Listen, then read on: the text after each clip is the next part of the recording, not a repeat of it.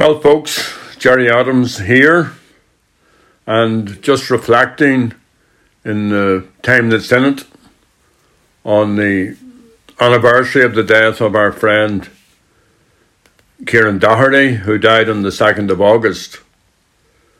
And, you know, normally August is the time when Sinn Féin holds our national commemoration in remembrance of all the 1981 hunger strikers and of Michael Gaughan and Frank Stagg, who died in prisons in England. However, this year the pandemic has made that impossible.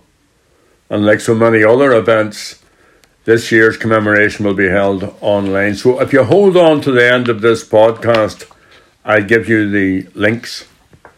Uh, the organisers are to be commended for their efforts and for their ingenuity. All of these events have been tremendous celebrations with a combination of music and song and poetry and news footage of the time and interviews with friends and relatives and comrades to create very informative and uplifting productions. And all the memories come flooding back.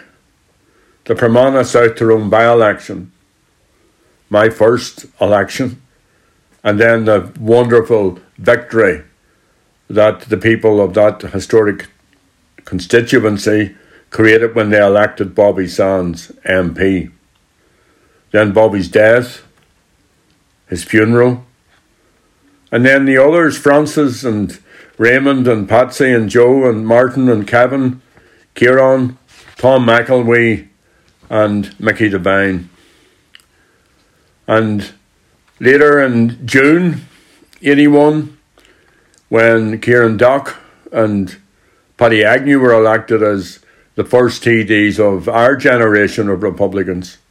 All the marches, the protests, the funerals, the confrontation with the British state forces, the attack on Joe McDonnell's funeral, the plastic bullet deaths, and all against the backdrop of a small number of courageous and amazing human beings taking on the criminalisation and demonisation policy of the Thatcher government. You know, prison struggles have always been a very important part of the story of our long struggle for freedom and independence.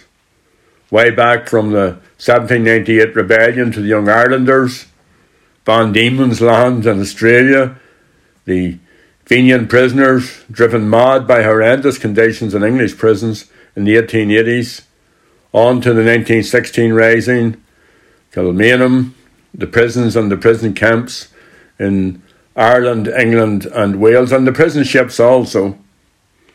And the blanket protests of the H blocks of Nafir Plud and the Minra in Brisbane, Ardwaha, the women, the Armagh women who stood up against that awful regime and then the 1980 and into the 1981 hunger strikes. Watershed moments in this phase of our struggle and of modern Irish history. You know, regrettably, but there's always been those in the media and the political establishment on this island who have enthusiastically joined the chorus of vilification, of condemnation of demonisation of Republicans by the British establishment. And that's because it serves their narrow self interest. And, you know, in particular, the, the use of abusive and sectarian language of describing political opponents as less than human was used for generations by the old unionist regime in order to justify discrimination and repression against nationalists. And it's always been a fundamental part of the counterinsurgency strategy of successive British and Irish governments to defeat republicanism. And the, the use of, of this sort of racist language to dehumanize people has been used consciously to excuse and to justify slavery, the exploitation all over the world of native peoples, of women, and the ill treatment and abuse of others. The English media of the 19th century regularly pictured the Irish as ape like. One punch satirist, and I use that word advisedly, described the Irish who fled to England after the Great Hunger, and I quote, as a creature manifestly between the gorilla and the Negro, which sometimes sallies forth in states of excitement and attacks civilized human beings that have provoked its fury. For centuries, the Irish were depicted as brutish, as drunkards, and as stupid. And the poverty and the destitution and the forced emigration and the cyclical food failures were blamed on the Irish character, not on British colonialism. The recent years of conflict saw British cartoonists and newspapers repeat this racism.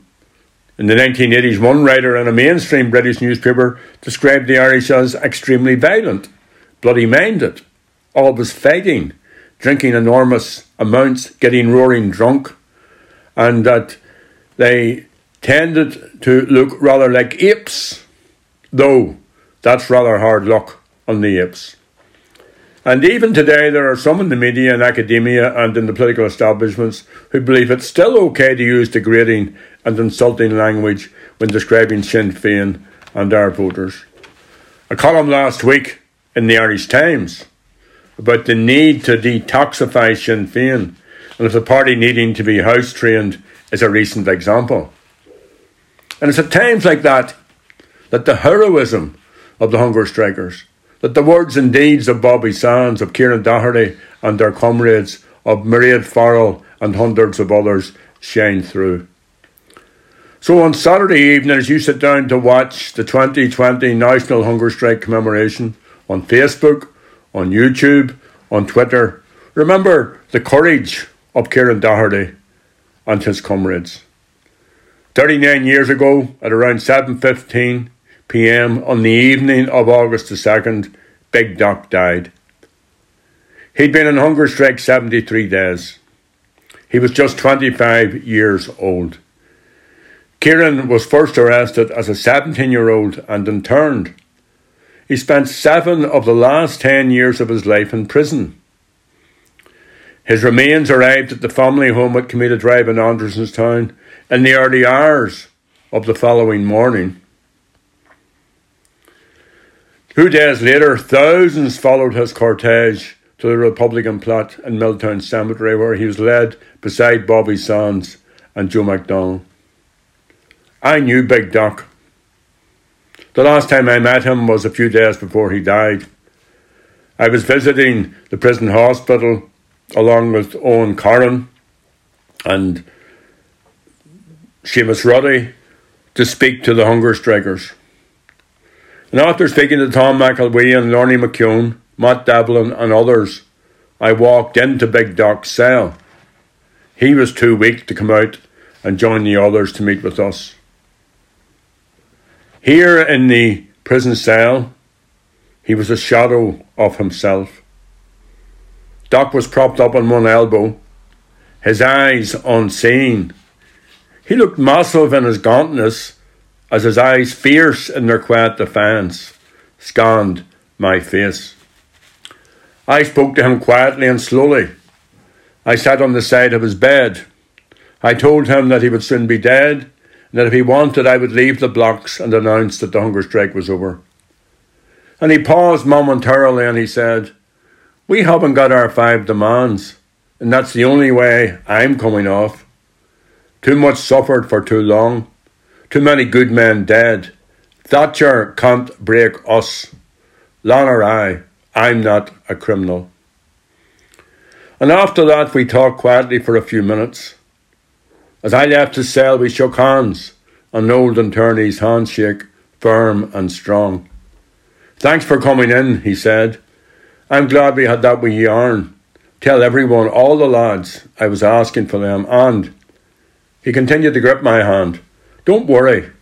We'll get our five demands. We'll break Thatcher. Lean ar aghaidh. For too long, our people have been broken. The Free Staters, the Church, the SDLP. We won't be broken. We'll get our five demands. If I'm dead, well, the others will have them. I don't want to die, but that's up to the Brits. They think they can break us. Well, they can't. Tiocfaidh ár lá. Big Doc was right. Thatcher was beaten. The political prisoners won their five demands. And to die today because of their self sacrifice and not of countless others, Sinn Féin is the largest party on the island of Ireland. So we won't allow anyone to delegitimise or to criminalise the hunger strikers or our struggle. Kieran put it well in those final moments before we parted. Lean ar aghaidh, he said, go ahead. So, my friends, the links to the online commemorations are www.facebook.com forward slash Sinn Féin, www.twitter.com forward slash Sinn Féin Ireland, www.sinnfein.ie, and www.youtube.com forward slash Sinn Féin Ireland. Binyuri and Ta Libsha. Lana Rai.